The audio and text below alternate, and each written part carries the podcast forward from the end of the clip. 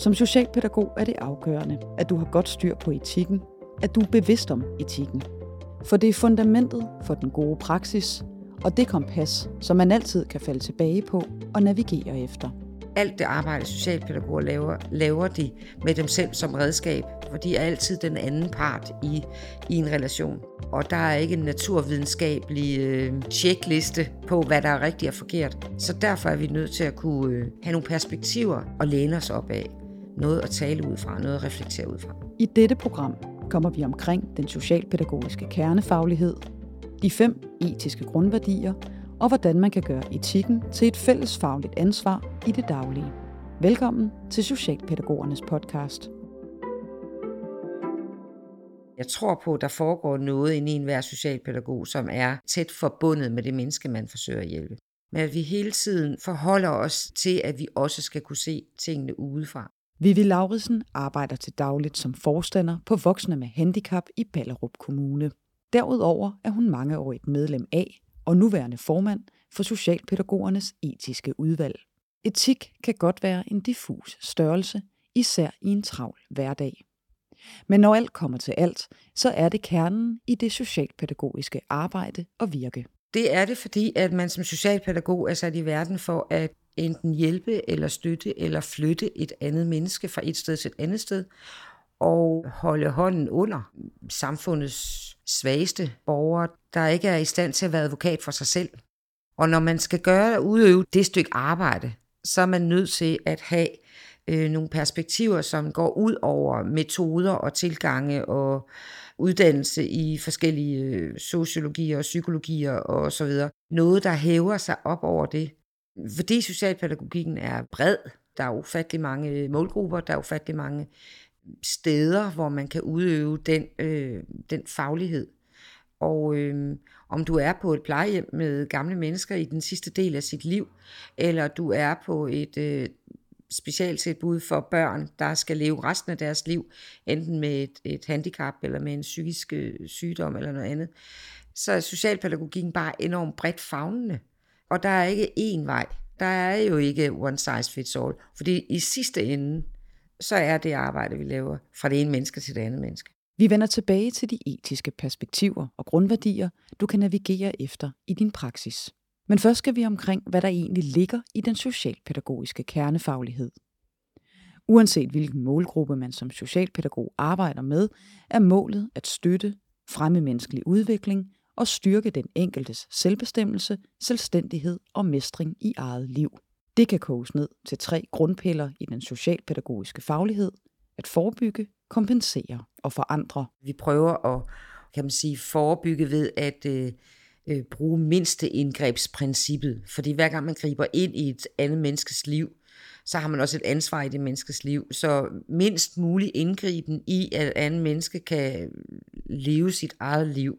Hele kompensationsprincippet er sådan grundlæggende også i i serviceloven. Og det kan strækkes rigtig, rigtig vidt, fordi kompensere kan jo være at kompensere sådan i dagligdagen, flytte staplerne, så man kan komme omkring øh, rent fysisk, øh, flytte de barriere, der gør, at, øh, at man kan gå i brusen. Skal man have hørebøffer på, eller, eller hvad skal man for at kunne være der.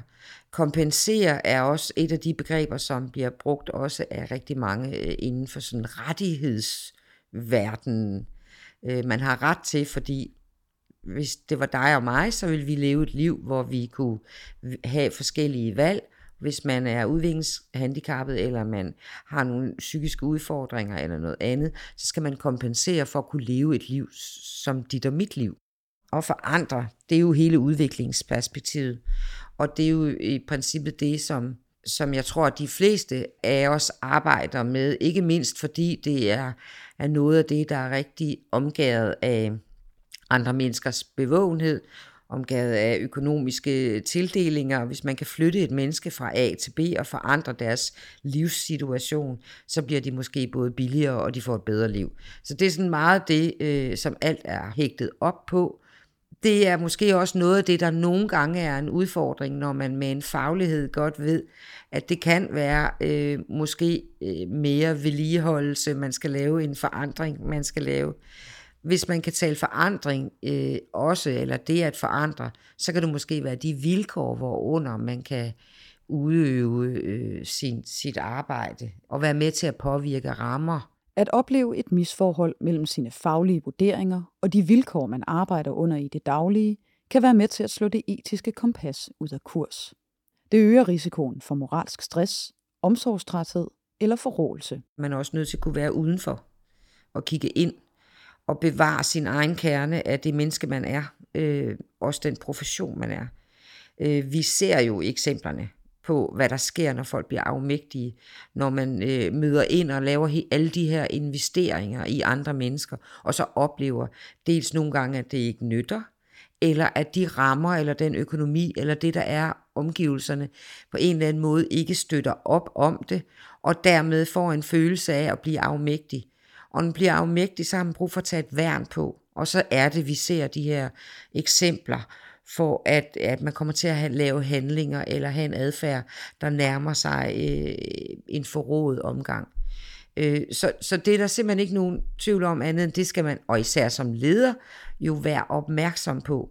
Øh, så når det her menneske nogle gange kommer ind ad døren og siger, at det er jo fordi, jeg ikke kunne lade være, så skal jeg også som menneske være vågen, eller som leder, være vågen omkring, hvor, hvor er det her menneske henne, det her, den her medarbejder henne, i forhold til øh, sin investering. Øh, og så finder man måske ud af, jamen det er fint nok, eller også så finder man ud af, prøv lige at høre, det er simpelthen fordi, der er et menneske her, der over investerer sig, og på et tidspunkt øh, vil opleve at blive presset af det, øh, fordi måske bærer investeringen ikke frugt. Så, så, så risikoen for afmægtighed opstår jo i det der. Og det er det jo, fordi man investerer sig som menneske i nogle andre mennesker. Så det der med at kunne kigge udefra, eller have et udefra perspektiv, bliver simpelthen også afgørende.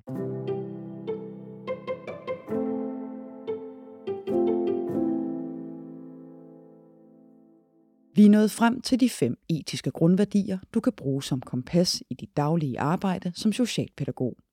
Den første grundværdi er værdighed. At have respekt for menneskets værdi, sikre den enkeltes ret til integritet og anerkende alle sider af personens liv. Vi arbejder med det hele menneske. Vi arbejder ikke med elementer af et menneskes liv. Vi arbejder også med, at mennesker som udgangspunkt er raske og kan træffe beslutninger i eget liv og er ligeværdige. Altså man skal passe på, at ens egne normer ikke bliver øh, gældende for, øh, for det andet menneske. Så man skal anerkende det andet menneske lige præcis der, hvor det er. Du kan ikke diskutere det andet menneskes øh, levede livshistorie. Og det skal du sætte dig ind i at sørge for, at du kan tale med det menneske om, være i dialog med det menneske omkring på en, øh, på en respektfuld måde. Øh, så er der med menneskelighed, og med menneskelighed for mig er jo det der med, vi, det er noget, vi har både med hinanden og med vores borgere, og med i generelt set det møde, man har med verden. Det skal vi huske. Med menneskelighed er også sådan en egenskab, som jeg synes, hvis ikke man har den, så skal man øve sig i at få den. Fordi du møder så mange mennesker øh, i vores felt, som, som falder sådan udenfor, som er på kanten, som har så meget øh, brug for hjælp, omsorg, støtte. Så hvis ikke du har det der gen med, man kun vil flytte dem, eller udvikle, eller du ved, det er sådan nogle yderpoler, hvor det med medmenneskelighed, så er man bare nødt til også at fagne det og vise det menneske noget omsorg. Øh, jeg havde på et tidspunkt en diskussion med nogle medarbejdere, som skulle hjælpe et menneske, der hårdede, havde lejligheden monsterfyldt med ting. Og de iklædte sig værnemidler fra top til tå og masker og kom ind i den der lejlighed, når de skulle være sammen med ham. Det var jeg meget uenig i. Det var de ikke, for det var deres arbejdsmiljø, og de kunne ikke være der. Og, og jeg sagde, prøv lige, så finder jeg nogle andre, der skal være der. For man kan ikke møde et andet menneske sådan. Det var vi meget uenige om. Også så uenige, så vi diskuterede det i Socialpædagogen. Men det er sådan et eksempel for mig på, at så er man bare nødt til at møde det der stakkels menneske, der sidder der med omsorg og med medmenneskelighed. Den tredje grundværdi handler om social retfærdighed. Et princip, der anerkender forskellighed, rummelighed og ligebehandling. Og hvordan skal vi kæmpe eller ikke kæmpe, om, med hvilke midler skal vi kæmpe for, at, øh, at den hjemløse eller den udviklingshandicappede har en plads i samfundet. Og det er jo i virkeligheden der, hvor vi har været inde omkring det med kompensationen, og hvad er det her menneskes rolle i, i, i samfundet, øh, og være med til at påvirke rammerne, sådan at borgerne øh, oplever verden som retfærdig. Jeg synes også, det er en af dem, der er allersværest at have med at gøre, fordi retfærdighed også er ekstremt personligt. Der er lige så mange svar på, hvad der er retfærdigt, fordi er det retfærdigt, at folk bliver tvunget til at prøve at lære at klare sig selv, eller er det retfærdigt, at man hjælper dem til at klare sig selv? Og så er der det etiske princip om frihed for den enkelte. Retten til selvbestemmelse, medbestemmelse og til at træffe egne valg. Også selvom, at det måske kan virke som det forkerte. Frihed, det er meget retten til at bestemme selv, retten til at træffe egne valg, retten til at øh, gå, hvis man vil gå, også selvom man går et dumt sted hen, hvis man kan sige det sådan, ikke?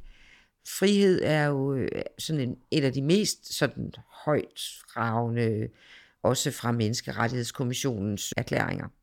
Men frihed er, er for mig også nogle gange et vigtigt begreb, når vi taler det, der er modsat, nemlig når vi bruger magt. Øh, så derfor så er, bliver det et vigtigt begreb på den måde. Øh, hvis man er et menneske, der har brug for hjælp, kommer og beder om noget hjælp, så begynder vi også at hjælpe med alt det, de ikke har bedt om. Hvis man kommer, fordi man har problemer med sine tænder, så er det ikke sikkert, at man har lyst til at blive mødt af, har du også problemer med rygning, og skulle du ikke også få vasket dit tøj, og hvordan bor du, og så videre. Nej, det var tænderne, man kom med. Og, og der tror jeg, når vi begynder på det andet, så er vi drevet af det der med det hele. Og det er ikke nødvendigvis det, mennesket kommer og beder om hjælp til, eller har brug for. Det kan godt være senere, men lige nu er det tænderne. Og, og vi joker tit med her, at man i sin omsorgsgen kommer til at hjælpe et menneske en frakke på. Det kan de faktisk godt selv, men altså, nu er man bare ligesom, øh, nu passer jeg på dig.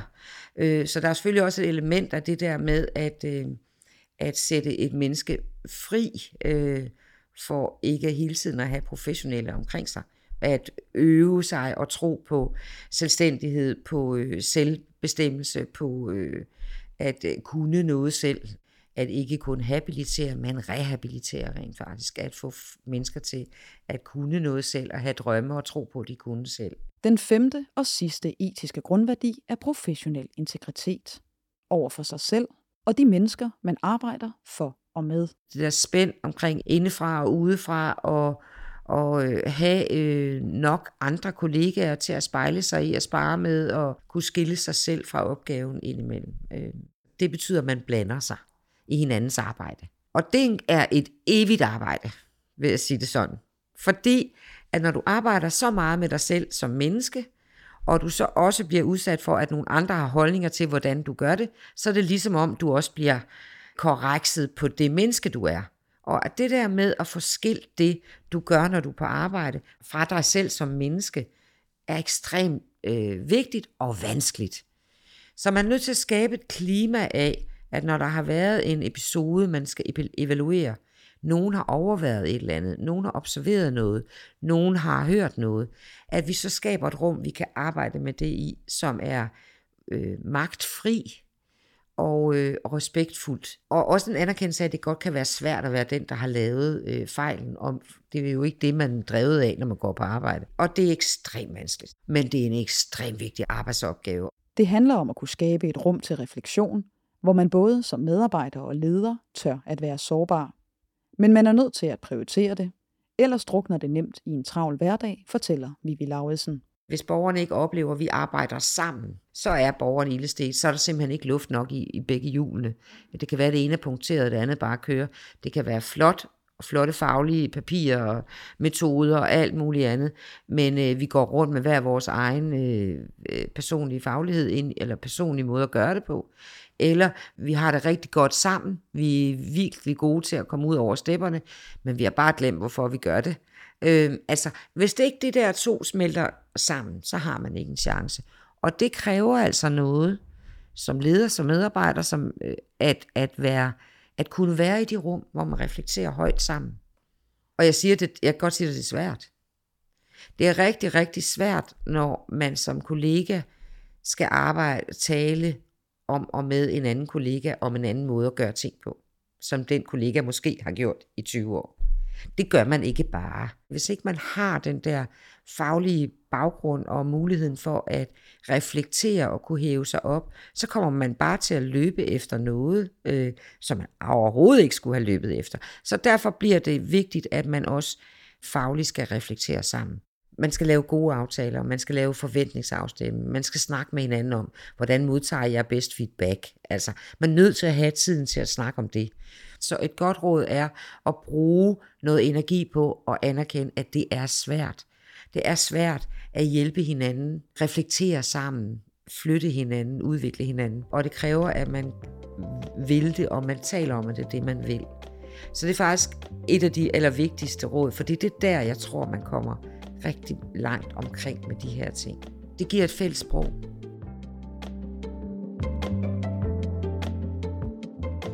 Du har lyttet til Socialpædagogernes podcast. Vil du vide mere om etik i socialpædagogikken, så gå på opdagelse på sl.dk-etik, hvor du både finder det etiske værdigrundlag og bud på, hvordan du kan gribe etiske dilemmaer an. Du kan også downloade et refleksionsværktøj til programmet her. Du finder linket i episodebeskrivelsen. Programmet er produceret af Genlyd Podcast. Mit navn er Mie Brandstrup. Tak fordi du lyttede med.